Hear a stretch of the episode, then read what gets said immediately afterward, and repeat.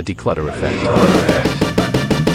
Today is actually very special for Carl and myself. Carl, I'm just so glad because we have somebody on the show who I don't want to be too gushy, but this is somebody that personally, on many levels, I really admire and respect. Not even because of what he's accomplished, and he's a very accomplished man, but on just different levels and different aspects of his life, I admire him for his life's work. I admire him for the father that he is. I admire him for the businessman that he is and also for his very generous heart and the way he applies his faith into everyday life. So I'm just so glad to have our first guest for the Dklutr Effect, none other than the one, the only Dr. Duncan. Doc, welcome to the show. wow, that's so nice. I'll pay you later for that. no, that's, that's I'm just kidding. I didn't even practice that, though, but like, but I feel for you, Flo. Um, we're just very honored. Honored doesn't even cover it, but we're very grateful, not just as a client, but you know, we consider you as like a mentor from afar that has become not just a client, but a beloved family member, if you even accept that and then honorary yeah. member of Team Dklutr. Yay! so I feel the you. same. Yeah, thank you so much. I feel the same. You guys are definitely family. Been collaborating for over a year now, right? No, or, it's been two yeah. years now. Yeah, two years. Two years. Wow. Yes. Wow, that's amazing. Yeah. And have en- enjoyed the journey together. And so it's been great. Thank you. I'm glad. We're very glad awesome. that you're enjoying it and us as well. It's been a pleasant journey so far and long mm. way to go. Yeah. And congratulations on this uh, new podcast of yours. It's amazing. Thank you. And yes. fun fact, this podcast was born after we guested on your show, right? It's a great idea because he was very electrified by that interview with you and Paul Robert. Mm-hmm. After yeah. that, the rest is history. That's amazing. Yes. yeah, there are a handful of questions that we would like to ask because mm-hmm. you as a person is very interesting. And if there is one true influencer, I think it's you.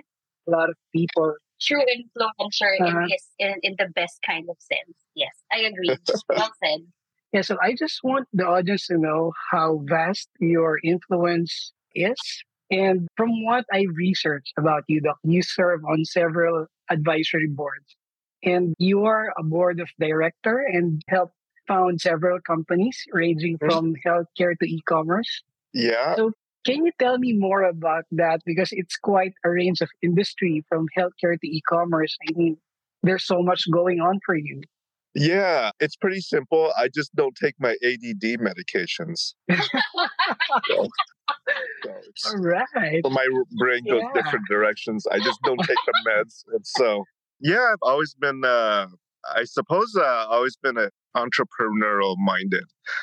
And it's just been a process where I look at life and I look at problems to be solved mm-hmm. and gaps in solutions yeah, and I think about those things uh, quite a bit. And if possible, I try to help, I guess, fill gaps in the uh-huh. issues uh-huh. in life. And a lot of it, a lot of those gap fillings end up to be corporations and uh, things of that sort. But it's, uh, yeah, that's always been kind of the mindset with that. But it's not all in my mind work related. It's just mm-hmm. doing things that, you know, I have a passion for and doing things that mm-hmm. I see purpose a lot of it's just purpose and passion and following those things. It's funny that you said that though, because those were the exact words that we talked about in one of our episodes, and we're gonna link that in the show notes. But magic happens when passion meets purpose, and that is actually mm-hmm. very evident in you, Dr. Trinh. And just that little joke that you said mm-hmm. earlier, that's one of the things that I also love about Dr. Trinh is he doesn't really take himself too seriously, but honestly, he's to what you said, very influential, like mm-hmm. in the field of Alzheimer's, charity work, like nonprofit. He's all over the place in the best sense. You're everywhere, is what I mean. There's this one interesting aspect of your life that I want to personally ask. It's because uh, you are a minority coming in in the US at a very young age. Mm-hmm. And are you familiar with Dr. Trinh's background? And he did tell me his story in one of our meetings, like a year or so ago. Yeah. And uh, reflecting on your first-hand experience after being rescued by a U.S. helicopter a day before the fall of Saigon during yeah. the U.S. Vietnam War, that must be a traumatic experience for you as a young kid. Yeah, it's definitely an experience that one doesn't forget. I was five years old and it was a long time ago. The war ended on April 30th, 1975. And a day before, on April 29th, I remember being on the tarmac of the airport in Vietnam. Okay. Mm-hmm. It, uh, it wasn't inside the airport where I were on the runway. And I remember being with a lot of other Vietnamese uh, refugees. It was very um, loud, confusing, noisy. People were yelling and screaming. Wow. I was with my siblings. I was the oldest at five. I had a sister who's three years old, another sister who's two years old, and a brother who was three months old. And our mom was with us. We could hear like shooting and bombing and all that. And because it was a day before the end, and it was a gray day, kind of like this today, kind of a little drizzly. Mm-hmm. Um, we knew that you know something was happening because there's a lot of shooting and all that. Although I was only five, it was uh, yeah, just crazy experience growing up. But we saw these big black helicopters. They're called Chinook helicopters. They have like two different rotors, and they would land several hundred feet in front of us. The back of the helicopter would go down, people would run in, and the helicopter would take off. The helicopter were really loud because I don't know you've been close to a helicopter. Super loud. We had no earring protection. Wow. Uh, so very windy from the rotors overhead. Super windy. And these helicopters would land. People would run in. Then they would take off. Another one would land. And eventually there was a big black helicopter that landed probably about maybe 200 feet away from us. Super windy, super loud the back would go down, and we were told that it was our time to run uh, wow. into the helicopter. So, uh-huh. so I grabbed my sister's hand. She was three years old, and then mom had my other two siblings in both hands my two year old sister and my three month old brother. And we ran toward the back of this helicopter, and the ramp was down. And I was one of the first that got in. But I saw like a serviceman on the right side with his helicopter helmet he had a pistol, and then there was two rows of seats, and uh, I ran in and sat on the left side, sat down, buckled up, and it was really the first time where I felt some kind of, even as a five-year-old kid, I felt some kind of hope. It was weird because I kind of knew that you know we were leaving you know, everything behind. And my only memory of as a five-year-old kid was I remember growing up with grandma. My grandma raised me because my parents moved around a lot during work but remember a lot about the war, sleeping underneath our beds rather than on top of our beds, because oh. at night, uh, you look outside the window and there's flashes of light. And you knew that there was a battle going on. And so we're always afraid like the roof would fall down, uh-huh. like some mortar would hit the roof and the house would collapse. So yeah, we spent a lot of nights underneath our beds. And then there are certain days where we would, or at nighttime, where we would hear like the enemy patrolling outside, the guerrillas. We call them Viet Cong. So we would go and we would, you know, huddle into a bedroom and hide, hope they don't come in. And I remember being interrogated by the Viet Cong one time, uh, wow. where, yeah, as a five year old kid, because my uncle was a high ranking military commander he was a colonel in the uh, South Vietnamese Navy SEALs back mm. then. And so every time he would come and visit us and then he would leave, the Viet Cong would come and ask us questions like, where's he going? What are his mm. plans? Mm. They're trying to get information, right, about the war and even being, you know, interrogated by that time. So that's kind of my memory of Vietnam. A lot of it was the war. And I guess so when I sat down in that helicopter, I finally felt peaceful because we were leaving. Mm and the helicopter took off and it flew over the ocean and it landed on an aircraft carrier, which is now an hour and a half away from me. The aircraft carrier is decommissioned, the USS Midway. And it was a journey. And I guess that journey can either make you traumatic in a negative way or maybe traumatic in a positive way. Right. Wow. Say that it So- made you stronger. though. Yeah. It was like maybe a second chance for life. Although I was only five year old kid. It's not like I had a first chance. but, uh, but I think that journey and that upbringing kind of gave us a certain outlook and personality to persevere and to try to, you know, Mhm. to succeed in life. And that's uh, kind of our upbringing. It's also a journey that led me to God because, you know, I grew up Buddhist. Nothing wrong necessarily with that, but my family's Buddhist. My mother's a Buddhist nun. My grandma's a Buddhist nun. My uncle's a Buddhist monk. But it's a journey that also led me to faith, I suppose, in in a personal, you know, creator and God. So it's kind of helped directed a lot of my life and my decisions with life. Yeah, I love how you told it in amazing details. It is as if we were there yes, I was While about you to were- that telling the story. you do see, you know, war stories, and sometimes it feels like just a historical footnote, Mm. but to hear it from somebody Huh? Firsthand. for him to come out with this amazing life that he has now, it kind of bookends that story beautifully. Mm. I mean, not a lot of people that came out of that or had this, you know, faith, but right. faith like in what happened to them. But yes, Doc, just thank you for sharing that, for taking us Yeah. trip down memory lane, but very, you know, Traumatic, not tra- uh, not just dramatic, but you know, it's inspiring. like um, Yeah. historical to say the least. Yes. I like how he described that when he is in the helicopter, there is a feeling of peace and hope. and being safe. But it's amazing that a five year old can Articulate, articulate. distinguish that. Thank you. Thank So- you. Yeah. Can you confidently say, Doc, that because of those experiences that you have in the past helped you to where you are right now? I believe so. Yeah. I mean, we're all products of our history, mm. right? We're all products of our experiences, whether we're an optimist, a pessimist, whether we like certain colors or fear certain things. A lot of it stems from experiences in life. And those experiences in life create a, I guess, a certain mindset of how we make our decisions and live life. And so sometimes I guess for me, I was lucky in that these experiences have not made me, you know, depressed, suicidal, or on the negative side. Yeah, it's uh, helped in other ways. But really, the best aspect of this is that it led me to God, led me to having that personal faith, that personal relationship in a creator who loves me, who uh, allowed me to be rescued as a child. And because of that, there's purpose, right? There's purpose is like, why am I here? Right? Why are we all here? We're all here and we're all still alive today because there's a purpose for me today in whatever today's agenda is. That and same for you, right?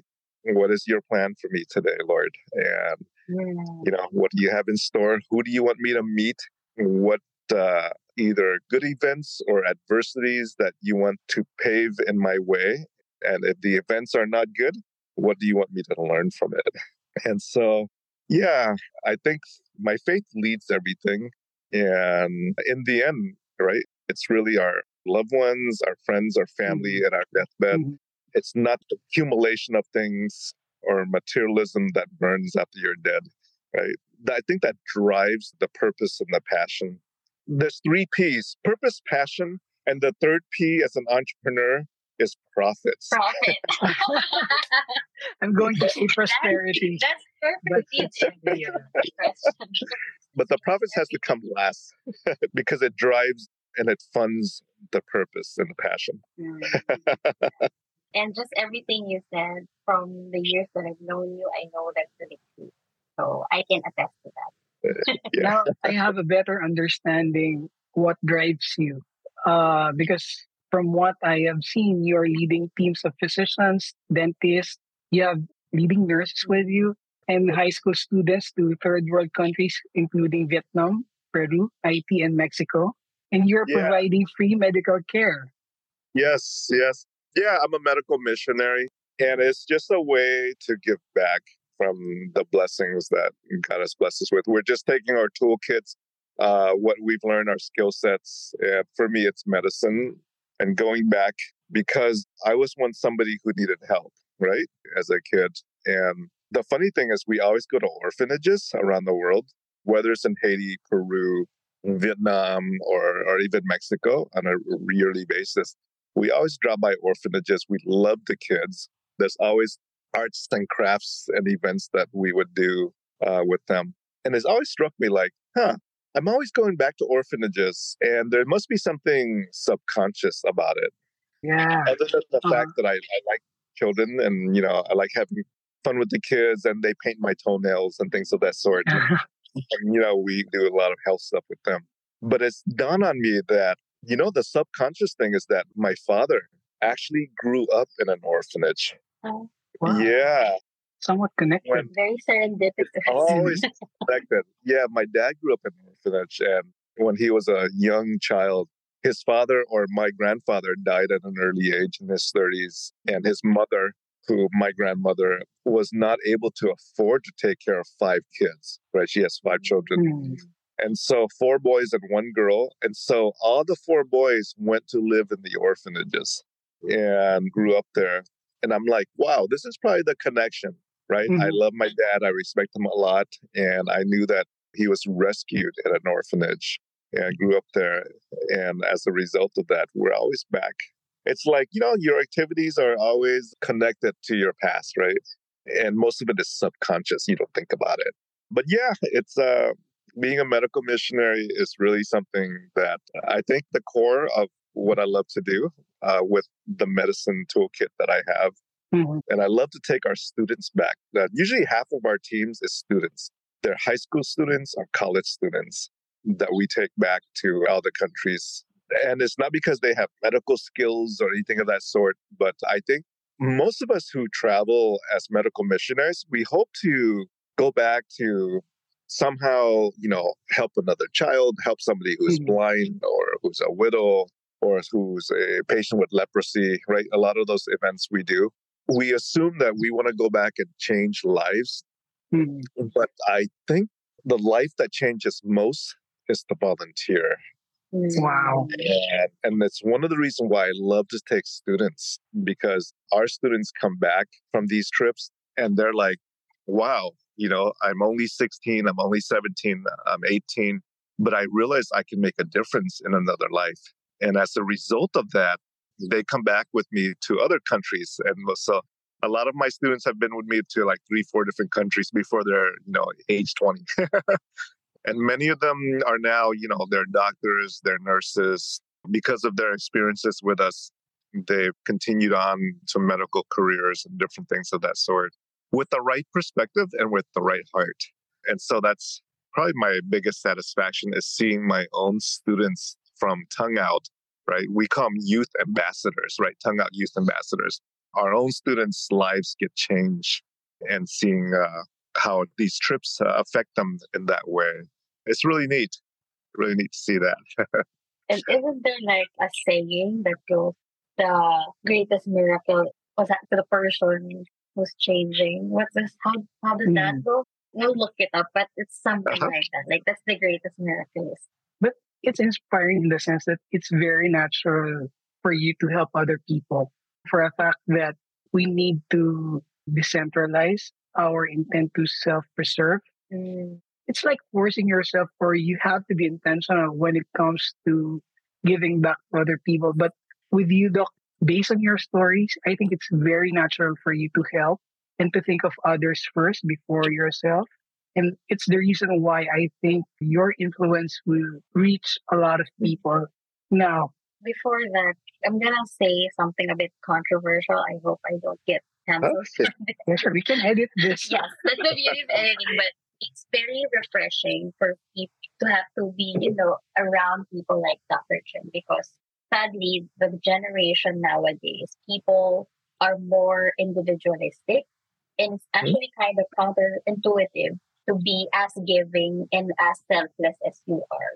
So I do hope that you'll be able to influence and inspire more people to be just like you because there's only one Dr. Trinh. But we need more Dung Trinhs in the world. I think for those people who are close to him Mhm. will have that kind of passion. Yes. Yeah. Especially the youth ambassadors of Come Out. And it's because Dr. Trinh is very contagious. Yes, that's true. And it's so far it's so far reaching that it is felt here in the Philippines. Contagious in the best sense, okay? not, not Pandemic. like a virus. Pandemic contagious. That's a wrap. If you haven't already, make sure to subscribe to our podcast so you never miss an episode. This is Team Dklutr signing off. Take care, stay curious, and bye for now.